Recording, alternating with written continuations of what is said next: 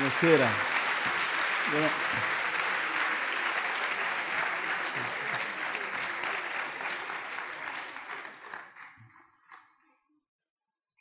Buonasera, ringrazio moltissimo Giulia Cogoli, le sue collaboratrici e collaboratori, veri angeli custodi, meritava di venire qui anche soltanto per conoscere, incontrarle e ringrazio voi. Parlare di fronte a persone eh, che stanno in carne ed ossa è sempre più difficile che non scrivere perché in qualche modo quando si scrive si spera naturalmente di essere accettati, eh, però si è protetti in qualche modo a certa distanza. Qui invece è un po' sempre un corpo a corpo. Vediamo come va. Eh, come dicevo eh, la, eh, qualche anno fa quando sono venuto a Pistoia, questa eh, Pistoia è una città che ha un ruolo curioso nella vita della mia famiglia. Io la, sono stato parecchie volte, ma da ragazzo, poi sono tornato, ma meno, perché mio padre aveva fatto il ginnasio a Pistoia,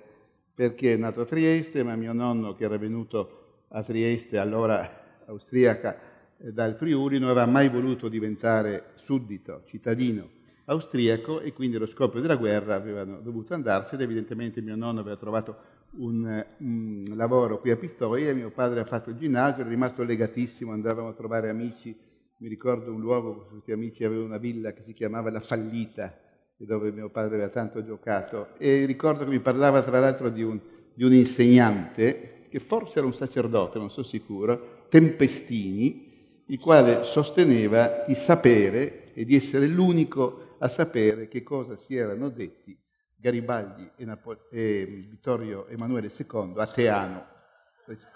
discutibile, ma però naturalmente non era, era un, un, segreto storico troppo importante. Il, eh, io cercherò di fare una chiacchierata su questo tema diciamo, del maestro, cosa significa, eh, e un po' del concetto, insomma, in qualche modo di cultura, anche qui questa parola molto affascinante e vaga, cosa possa dire. Eh, la parola maestro naturalmente è molto usata eh, nelle grandi religioni, eh, che, eh, molte delle quali nascono proprio dal rapporto tra maestro e discepolo, il cristianesimo, anche il buddismo, ehm, anche se è curioso notare come ad esempio nel Vangelo ci sia da parte di Gesù, il maestro per eccellenza, un freno verso questa parola non fatevi chiamare maestro perché voi siete tutti fratelli, uguali, questo in Matteo. E quindi questo pone subito un problema che, è quello che cercherò di uh, uh, un pochino di, di analizzare, insomma, di accennare, cioè il rapporto tra fratello e padre, tra discepolo e maestro, in che misura sono rapporti uh, di uno o dell'altro genere o di entrambi. E ancora dalla, eh, dalla lettera di eh, Giacomo, noi maestri saremo giudicati da Dio in modo particolarmente severo. E questo introduce il tema della responsabilità, evidentemente particolarmente severo, perché la severità del ruolo e quindi delle conseguenze che questo può avere è ben più pesante di quella dell'allievo eh, che ehm, ascolta o non ascolta o copia e così via. Quindi più responsabilità certamente il maestro, il che non vuol dire necessariamente più valore. Non è che l'assunzione e il modo in cui si affronta una responsabilità assunta che può essere un valore, ma il fatto di avere una responsabilità non è di per sé eh, un valore. È chiaro che il pilota di un aereo più, uh, ha una responsabilità maggiore di un cocchiere che porta in giro i turisti sulla carrozzella e non per questo necessari- necessariamente ha un maggiore eh, val- eh, valore. E allora una prima domanda c'è questa, responsabile di che cosa? Che cosa si insegna? Al di là delle infinite cose che vengono insegnate, ma che cosa e in che senso e con quale senso si insegna, si può insegnare, si deve insegnare? E questo introduce subito un altro tema, cioè il rapporto tra le nozioni che si insegnano e lo spirito del sapere, cioè si insegnano cose, nozioni, ma si insegna anche il conoscere in qualche modo, il modo di conoscere. E, mh, mm, c'è una bellissima parabola eh, che ho già citato perché è una delle cose che mi stanno più a cuore, un midrash, cioè un commento rabbinico mm, alla, eh, alle, alle par- eh, alla, alla, Sacra Scrittura, le, delle storie, l'interpretazione appunto dei principi con delle storie eh, eh, eh, già bibliche naturalmente, non è soltanto la parabola mm, evangelica eh, in quanto la storia è la verità calata nella vita, è il racconto della vita, non è una teorizzazione, un comandamento o un divieto, ma è mostrare tizio o tizia inseriti in questa situazione. Eh, c'è un midrash eh, in cui si parla di uno dei grandi maestri del, del Talmud, Rabbi Meir, che era un caposcuola della linea, diciamo così, eh, ortodossa ebraica, anche se nell'ebraismo parlare di ortodossia ed eresia è più difficile, insomma, non è così chiaro come il caso, ad esempio, della Chiesa Cattolica. E questo, peraltro, il grande Rabbi Meir era allievo di un eretico, chiamiamolo così, cioè di un maestro che era molto più insofferente delle prescrizioni eh, mm, ebraiche e così via, Elisha ben Abiu, detto Acher. E un giorno di sabato, sapete cos'è il sabato per l'ebraismo, i due eh, discutono accanitamente di questioni religiose. Acher, maestro in groppa, a un, asine, a, un a un asino e Rabbi Meir a piedi, in ossequio al divieto di cavalcare nel giorno di sabato, perché non si può cavalcare. E, e tutti e due eh, cercano di convincere l'altro, perché Rabbi Meir è l'allievo, ma è già un allievo, insomma non è uno scolaretto, è già un allievo che parla, e anche questo è interessantissimo, da pari a pari con quello che peraltro è il suo, mm, il suo maestro. E presi dalla loro controversia, entrambi con molta amicizia, ma con molta intensità, insomma ognuno cerca di convincere l'altro, giungono senza accorgersi al limite del cammino che di sabato un pio ebreo non può oltrepassare. E Rabbi Meir, l'ortodosso, distratto, sta per varcarlo quando il suo maestro eretico, che sino a quel momento aveva confutato le sue opinioni ortodosse, aveva confutato questi divieti, queste prescrizioni e così via, lo ferma proprio dicendogli torna indietro, sei arrivato al tuo confine. Quindi il maestro gli insegna, eh, e questo credo sia un elemento fondamentale, non eh, una specie di confine in generale, tanto è vero che il maestro non crede a questo confine, ma insegna quello che è il confine per l'altro e quindi questo credo sia una delle più belle intuizioni sulla grandezza del maestro che eh, consiste nello scoprire quello che è giusto, necessario, possibile per l'allievo e non eh, imporre, diciamo così, qualcosa di eh, generale mh, mm, senza eh, badare alla, pers- alla personalità. Il, um, naturalmente il, anche questa um, storia, come ogni parabola, è densa di eh, anche significati contrastanti che hanno bisogno di, di, eh, di, anche di molteplici interpretazioni. Dunque, intanto appunto il, il, il primo, il maestro, non trasmette in questo caso al secondo una verità, teologica o filosofica, ma gli offre l'esempio eh, vivente di come si cerca questa verità. Gli insegna la chiarezza di pensiero, la passione della verità e il rispetto per gli altri che non è eh, disgiungibile da, da, da, da quest'ultima. Quindi il maestro è tale in questo caso perché, eh, pur affermando le proprie convinzioni, anzi con molta sbrigativa durezza, non vuole imporle al suo discepolo,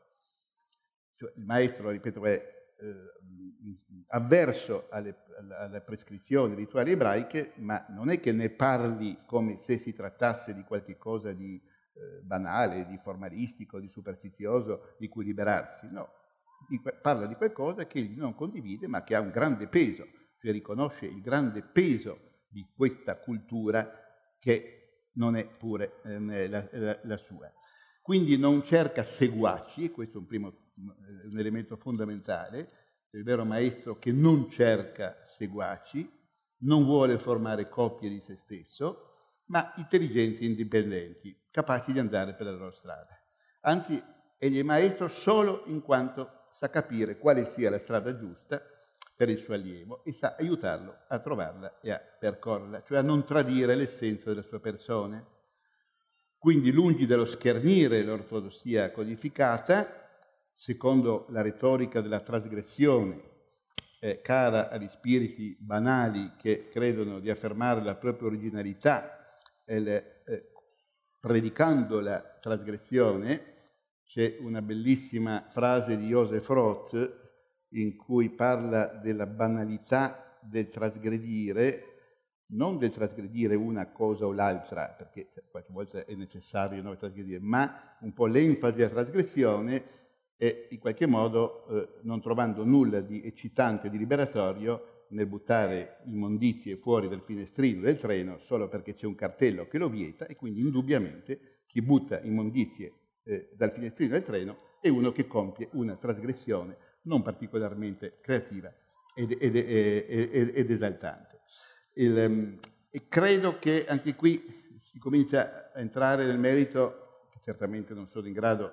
né per ragioni di tempo né per ragioni di capacità di affrontare a fondo, del rapporto eh, tra maestro e, e, non so come chiamarli, allievi, discepoli, insomma, chiamiamoli come vogliamo, in particolare oggi, cioè in un'epoca eh, caratterizzata positivamente o negativamente, a seconda delle opinioni, da una eclisse di pensieri forti,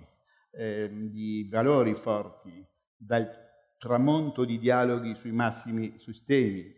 dal tramonto di grandi contrapposizioni eh, filosofiche e ideologiche, sostituito da un pullulare indistinto di suggestioni, stimoli, messaggi subliminali, percezioni capillari e da una crescente interscambiabilità tra il vero e il falso, il reale e il virtuale e così via. E naturalmente questi aspetti della società contemporanea, eh, senza eh, prescindere dal giudizio che si può dare su di essi, non comportano eh, mh,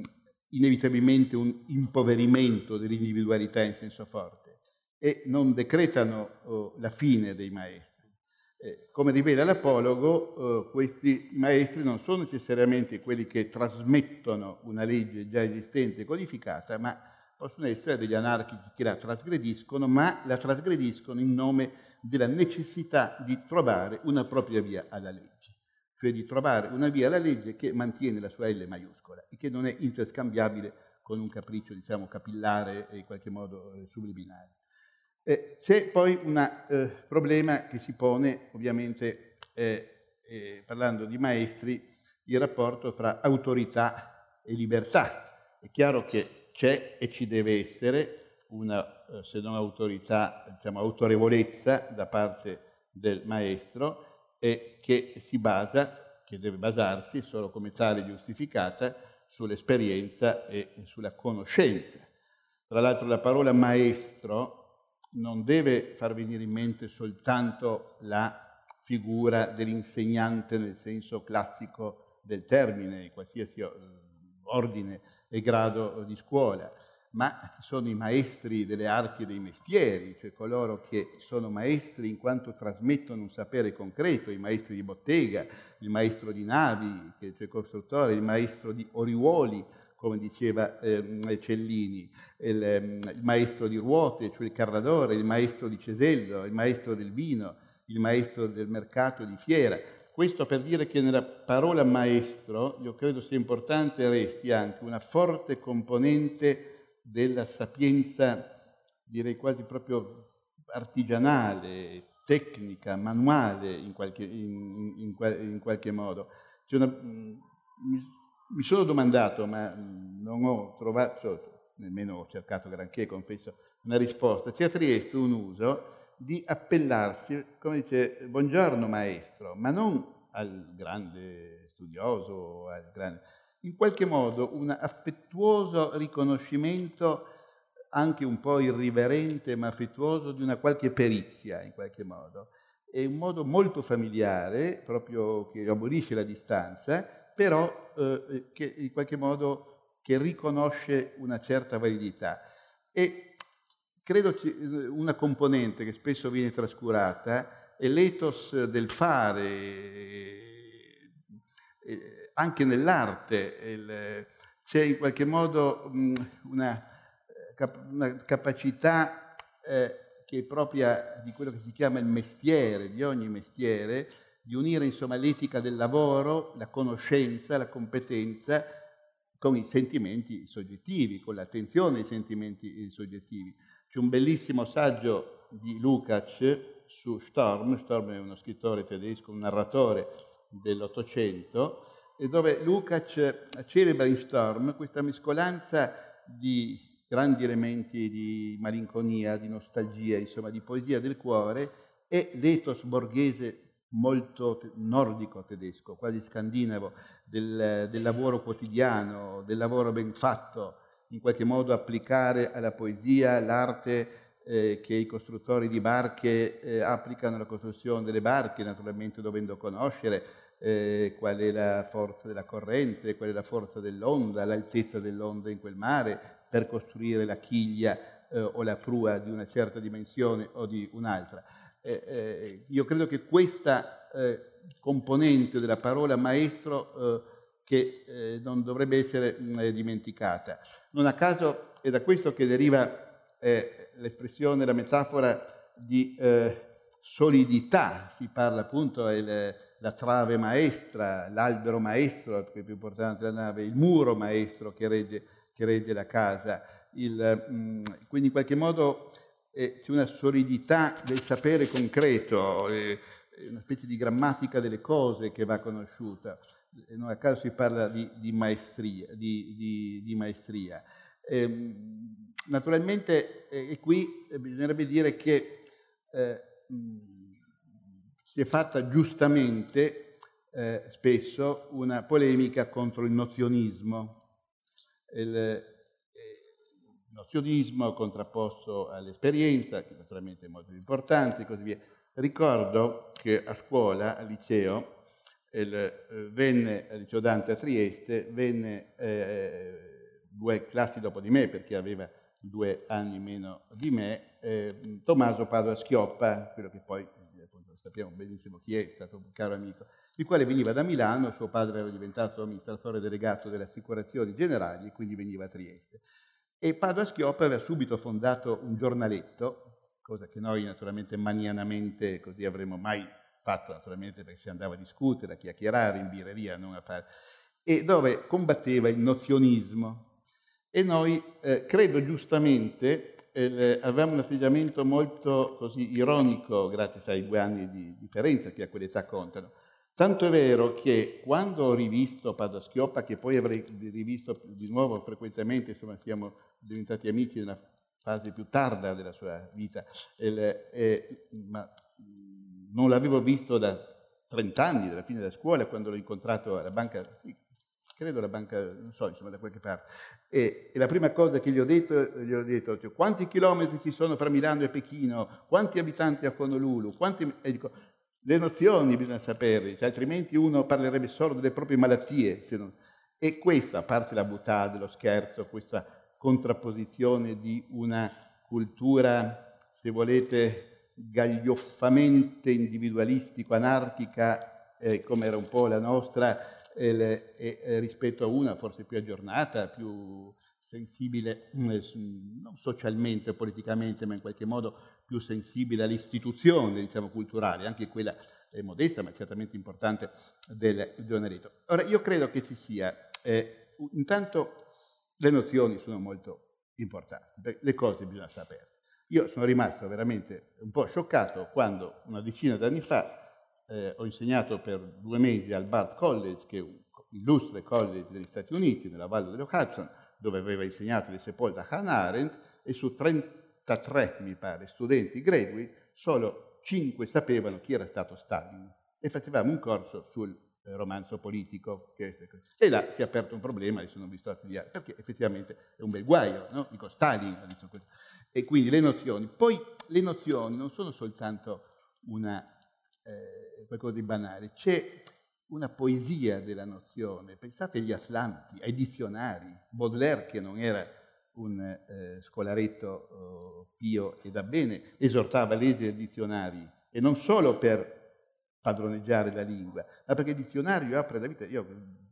trovo uno dei libri più affascinanti, come un romanzo, un dizionario naturalmente, Gli Atlanti. c'è quindi una poesia della precisione, una poesia della nota a piedi pagina, ehm, che naturalmente deve essere sempre vinta dalle eccezioni, perché questa attenzione, se volete, alla, eh, alla regola, alla norma, al doppio decimetro con cui l'ingegnere o l'artigiano fa le misure del tavolo e poi non c'è niente da ridere, non è che se io scrivo un saggio su Thomas Mann sono tanto più originale di uno che fa, perché per questo tavolo mi è utile, quindi bisogna che ci sia qualcuno capace di fare quello che io non sono capace di fare, cioè di tirare il doppio decimetro e di fare questo tavolo. Ma al di là di questo, ovviamente il maestro, io credo che debba insegnare questa dimensione quasi manuale dell'intelligenza insieme alla capacità di essere pronti ed aperti quando arriva qualcosa di più importante e che sfonda tutto questo, senza, neg- senza negarlo,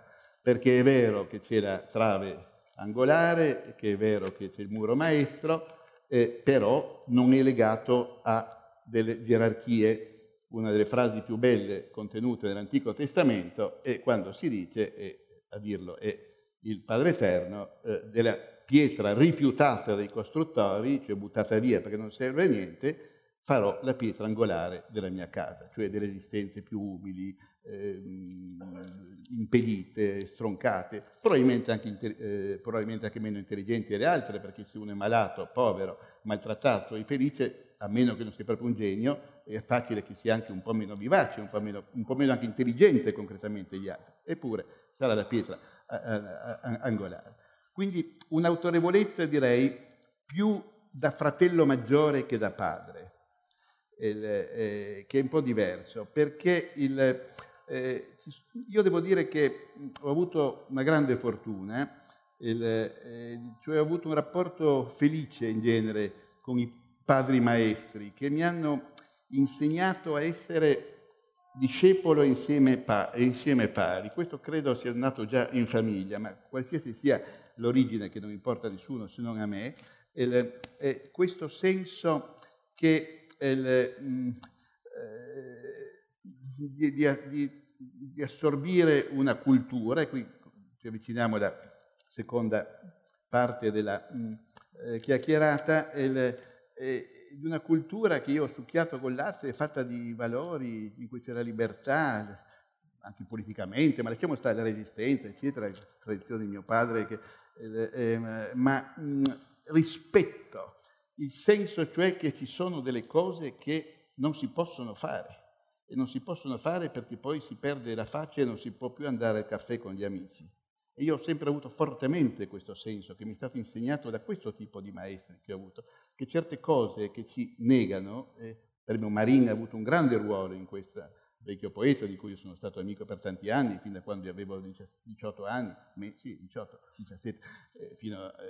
eh, età anch'io già non avanzata, ma insomma ben cresciuta, che proprio certe cose proprio eh, non si, eh, sono fuori discussione. E questo è un fondamento e se volete quindi una certa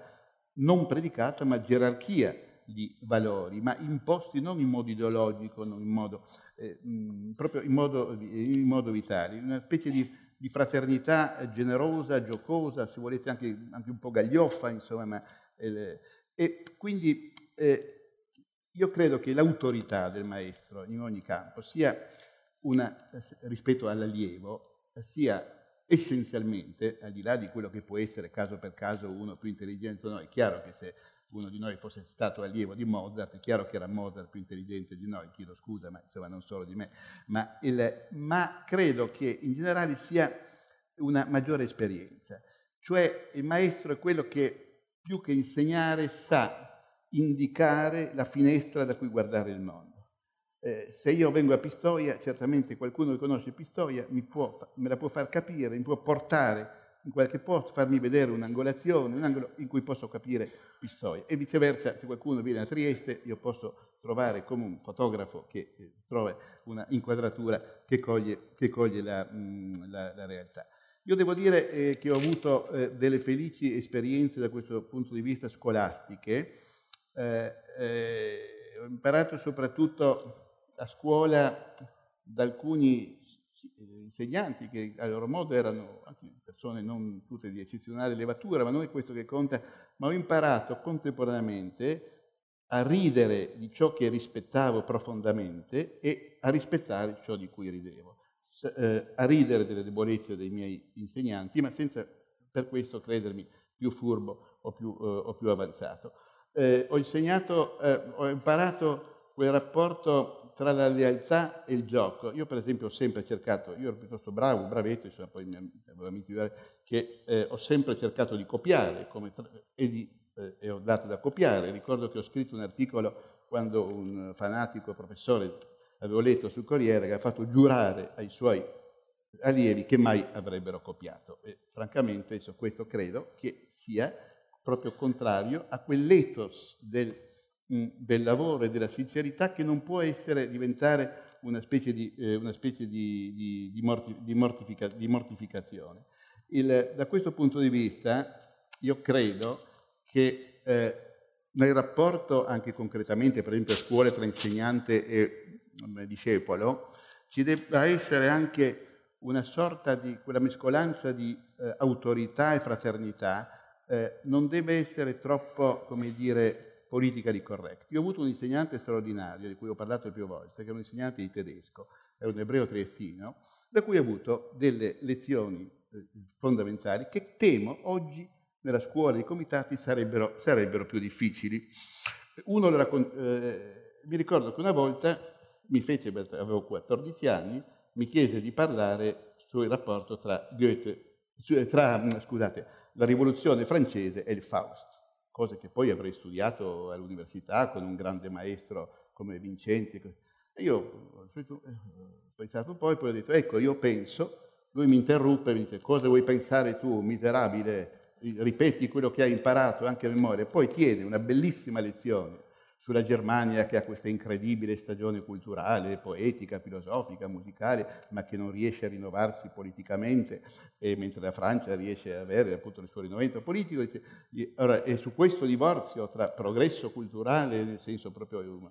letterario, politico, poetico, filosofico, e stallo eh, politico-sociale, eh, su questo elemento che sarà fonte di tragedie per la Germania e per l'Europa, Magris pensa e sarà così generoso da darti il risultato dei suoi pensieri. Ci impara a memoria i sette re di Roma. E a, noi abbiamo capito che era la vera insegnamento a pensare, perché quello che conta non è quello che io penso dell'Europa o, della, o se è il caso di restare nell'euro, è la mia capacità di accostarmi all'oggetto, perché nessuno può interessare quello che io o uno di voi pensa, ma la sua capacità di accostarsi all'oggetto. E naturalmente eh, oppure un'altra volta ricordo questi insegnamenti anche morali. Dico questo perché credo molto in questa concretezza dell'essere maestro. Una volta io ero piuttosto bravo, avevo 14 anni, così devo essere stato una volta saccente, poco simpatico con un compagno, e lui mi chiamò, mi disse Claudio, dice, Claudio dice, sei un caro ragazzo, proprio simpatico, io ti voglio bene. Sei solo stupido, caro, non è colpa tua, torna al posto, caro. Adesso probabilmente dei comitati qualche mamma salterebbe su, ma come il mio Claudietto, il mio Claudietto che è così bravo, eccetera. E questo io ho capito. E, mentre se mi avesse detto, eh, capite che se mi avesse detto, perché questa è l'arte del maestro, che io ero più bravo, ma che non bisogna essere superbi con chi è meno bravo, magari ero, potevo essere anche chissà più intelligente di quello là, come ero meno intelligente di altri, era un disastro perché ribadiva questa mia diciamo, ipotetica così, superiorità, ribadiva, invece così dice no, va benissimo, sei solo stupido. Ecco. E io ho imparato, veramente ho imparato, non l'ho fatto più, mai più, neanche in condizioni ben diverse e ben più serie che non questa sciocchezza, eh, eh, ho avuto questo, questo, questo, questo, questo atteggiamento. E da questo punto di vista credo che bisogna essere capaci di questo eh, rapporto paterno-fraterno, che non perde l'autorevolezza, eh, eh, che non significa una eh, confidenza in qualche modo mh, eh, mm, priva di, di, di, distanza. Ricordo quando, ancora insegnavo una studentessa che mi disse sapesse professore quanta fatica ci costa dar del tu al professor X come egli ci impone. Perché, e questo io credo sia molto giusto, io credo che in questo caso il lei che c'era tra me e questa ragazza garantisse una eh, confidenza maggiore di quella ideologica eh, in, e soprattutto, soprattutto imposta.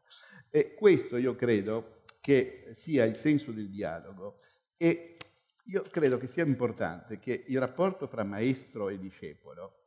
allievo chiamatelo come volete in ogni caso, cioè il rapporto fra qualcuno che poniamo, tranne eccezioni, ne sa di più di quell'altro,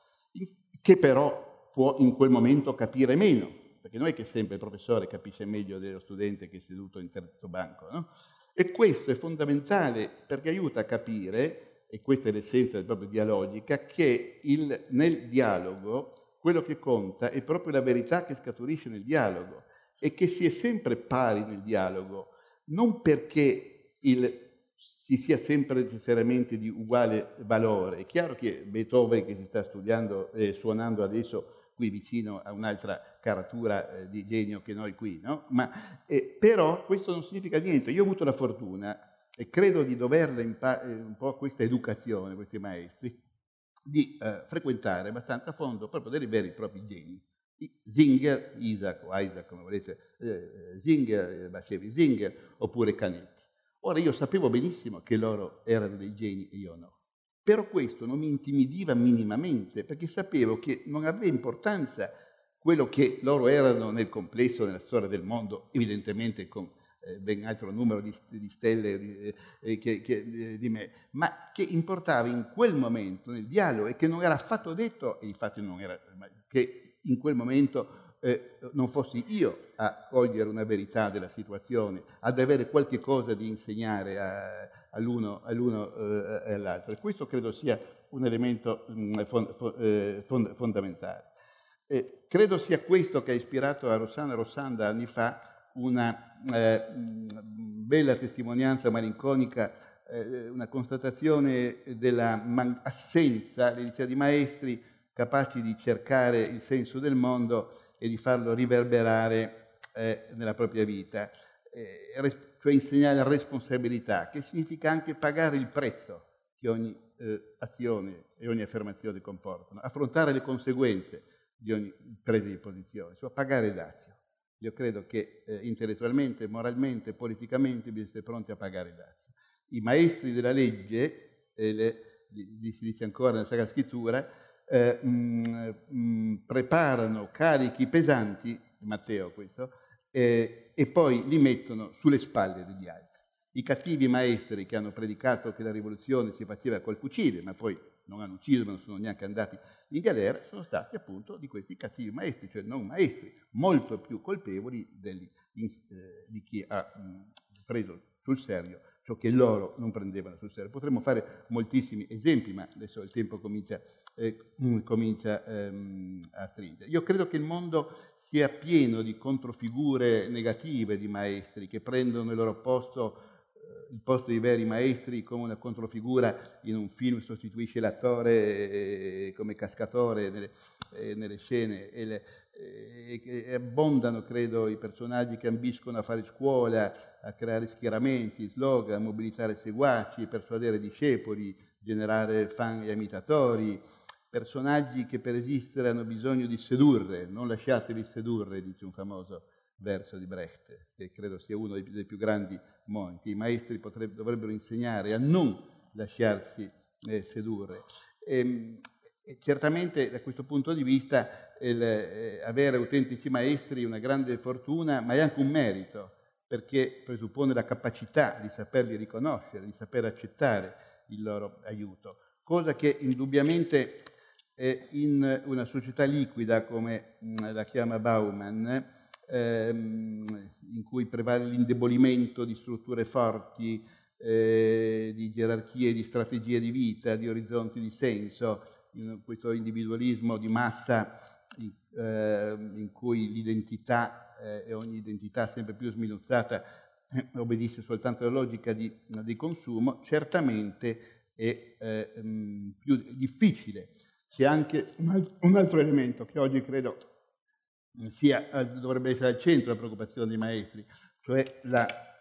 mm, eh, l'oblio della memoria, questo senso che il mondo si riduce al presente. Io nella mia, parente acquisito, che è un giovane di 22 anni, bravissimo ragazzo, intelligente, che per principio, non per principio, automaticamente non va a vedere un film o non legge un libro che sono stati fatti prima degli anni 90. Così come io non mi sogno di andare in bicicletta con quelle biciclette dell'Ottocento che hanno quella ruota grande. E questo naturalmente, peggio per lui naturalmente, gli ho detto, non ti vedrai eh, les enfants du paradis e non capirai cosa succede quando voi dice mi ami, l'altro risponde mi piaci, è affar tuo, anzi gli ho detto sono stato un po' più eh, sbrigativo. Però certamente questo è un altro elemento eh, che è connesso con questa idolatria che credo dovrebbe essere un elemento di, eh, fondamentale di ogni insegnamento, l'idolatria di un, nemmeno del presente, di, una, di uno sminuzzamento, uh, un'assenza di futuro. Ricordate il detto di quel cabarettista Calfare che diceva una volta il futuro era migliore, non il presente che era orrendo, ma il futuro, cioè la possibilità di, eh, di pensare che si possa almeno un po' migliorare il futuro. E questo io credo che dovrebbe essere alla base di ogni cultura e quindi di ogni insegnamento, qualsiasi sia il ruolo e la funzione in quel momento del, mm, del maestro. E anche qui bisogna vedere che cosa può essere utile o no nel, a proposito di insegnamenti. Eh, Paola Mastrocola, che io, io molto, ha detto conta più chi ha esperienza o chi sa che chi è torquato accetto. Ora è chiaro che conta più l'esperienza, eh, però se si riesce a far leggere, a far capire a qualcuno, non che Torquato Accetto è un poeta barocco, chi se ne frega, insomma, ma eh, ha scritto questo libro, La dissimulazione onesta, il ruolo della dissimulazione nella vita, che è dissimulazione della paura, dissimulazione dei sentimenti, e, e eh, dissimulazione nei rapporti personali. Io credo che questo possa essere un libro che non è una nozione, non è il sapere il nome di un autore barocco che non ci porta niente, ma il capire una passione, una difficoltà, un'ambiguità della vita, riuscire a trasmettere questo senso e che l'ambiguità della vita non è incompatibile con l'entusiasmo, con l'abbandono, con l'amore, che menzogne e verità qualche volta possono avere delle discutibili, ma eh, ehm, in qualche modo eh, vicinanze, io credo che in questo senso ancora la cultura, anche nel senso tradizionale, può, eh, eh può essere utile. Ora, anche qui, solo due parole e poi concludo. Fra, eh, che cosa... Noi parliamo di cultura. In primo luogo, che cos'è? Io credo che la cultura, questa parola che in tedesco ha un suo particolare pathos, come diceva un grande germanista e filosofo triestino, Carlo Antoni, molti anni fa, il pathos che c'è nella parola cultura, che non indica solo conoscenze, che indica una visione del mondo, uno stile e così via. Io credo che una cultura sia essenzialmente l'armonia fra ciò che si sa, ciò che si sa di non sapere, ciò in cui si crede e ciò che si è. Eh, credo che eh, eh, la cultura, in qualche modo, il primo elemento, sia questa sorta di, intanto, di legame fra l'uomo biologico e l'uomo, diciamo, culturale. Il, um, c'è un bellissimo saggio di Beccaria sul canto degli ultimi e sulla canzone, sul grado, sullo strato basso, diciamo così, della poesia popolare, cioè sotto eh, quello strato della poesia popolare, che era già poesia, che sia pure in forme di canto popolare di, di, di, di impegno politico, di contestazione per esempio della guerra, del servizio militare e così via, c'è una cultura che è una cultura sbagliata, ma che in qualche modo deve servire eh, da in qualche modo mod, mh, un valore come stile di vita. Una eh, cultura che è la cultura degli ultimi, i quali vivono anche la storia come se fosse eh, la grandine, che vivono quindi sbagliando l'ingiustizia sociale come se fosse una catastrofe naturale, che parlano e cantano soltanto di, di, di valori, di cose che fanno parte di una vita da classe subalterna che non sa di essere subalterna, che quindi sbaglia, però che parlano della loro vita. Allora, mentre è giusto che questa cultura scompaia, perché, non, perché deve scomparire una cultura che accetta la vita come se la vita, questa vaga parola, fosse sempre immutabile, ma questa organicità, questa autenticità eh, non deve essere perduta col livello superiore di conoscenza e di consapevolezza, perché altrimenti è meglio non, è meglio non averla. In questo senso quelle pagine di Beccaria sono veramente delle, delle, delle, delle pagine, pagine, bellissime, che eh, da questo punto di vista, vedete, la, quello che non funziona nella cultura è proprio eh, questa specie di distintivo culturale di una eh, consapevolezza. Farò alcuni esempi a costo di essere qualche volta poco, poco cortese. Finisco subito, sapete. Eh, il, per esempio, quando uno, uno, scienziato, che io stimo, molto stimabile per il suo eh, scienziato fisico, intitola un suo libro La scienza non ha bisogno di Dio, questa non è cultura. Naturalmente non sarebbe cultura nemmeno se dicesse la scienza ha bisogno di Dio. La scienza ha bisogno di ricercatori che abbiano la loro preparazione e che sappiano indagare prescindendo dalle loro convinzioni ideologiche, religiose e così via. Ma questo voler sottolineare una dichiarazione, se io vi dicessi che sono un uomo aperto e progressista, voi potete dire bravo, ci fa piacere, però sarebbe un po' eh, fasullo. No? Poi starà a voi, se vi frequentate, vedere chi e che cosa sono. Facciamo esempi ancora di più eh, medi. Quando quella scrittrice iraniana scrive quel bel libro, Leggere Lolita a Teheran. Allora, premesso che Lolita è un grande libro che va assolutamente letto, premesso che è iniquo eh, ogni regime e ogni mondo che proibisca la lettura, questo leggere Lolita avrebbe potuto, ecco, se avesse messo Madame Bovary, che già poteva essere, o anche i promessi sposi, sarebbe stata un'operazione molto più autenticamente culturale, naturalmente leggendo Lolita, perché il guaio non è che sia proibito leggere Lolita, il guaio è che sia proibito leggere quello che uno vuole leggere, che si tratti del eh, Prati Indovino o, delle, o, o, dei testi più, più trasgressivi e considerati falsamente osceni. Questo è un atteggiamento diciamo, che, che non è cultura in quanto integrità eh, della, eh, della, della, perso- de, eh, del, della, persona. Ora, non è, eh, potremmo fare molti, molti, molti, molti esempi eh, di, di, questo, ma credo che il, anche la cultura eh, non può essere identificata e affidata soltanto con un ceto. Per esempio, intanto, perché ad esempio a priori si chiede su certe questioni politiche o civili la firma, che so, di un giurista se si è occupato di diritto di famiglia piuttosto che se si è occupato di eh, recesso unilaterale del contratto. Chi ti dice che il fatto di essersi occupato di una cosa, bisogna vedere come e in che modo. Perché, ad esempio, a priori deve essere considerato più intellettuale, che so, eh, un eh, uno che si occupa di letteratura che, di un, denti, eh, che un dentista, prima di andare a vedere come ragiona la testa di questo professore di letteratura o di questo dentista. Non è che eh, l'intelligenza come club valga di più di qualsiasi circolo della caccia, della bo- delle bocce o, di, o di quello che volete. La vita di un letterato completamente assorbita nel meccanismo di scrivere, produrre, pubblicare recensioni, premi, è esattamente la vita eh, con maggiori vantaggi e certamente minori sofferenze, ma degli operai alla catena di montaggio del famoso film di Chaplin che continuano a fare il gesto di svitare il bullone, che, essere, che non è diverso dal gesto di scrivere, se volete di, di, di tenere conferenze e, e, così via. In questo senso dobbiamo... E anche, ultima cosa, non dobbiamo avere una... credere che la cultura basti e sia sempre bene.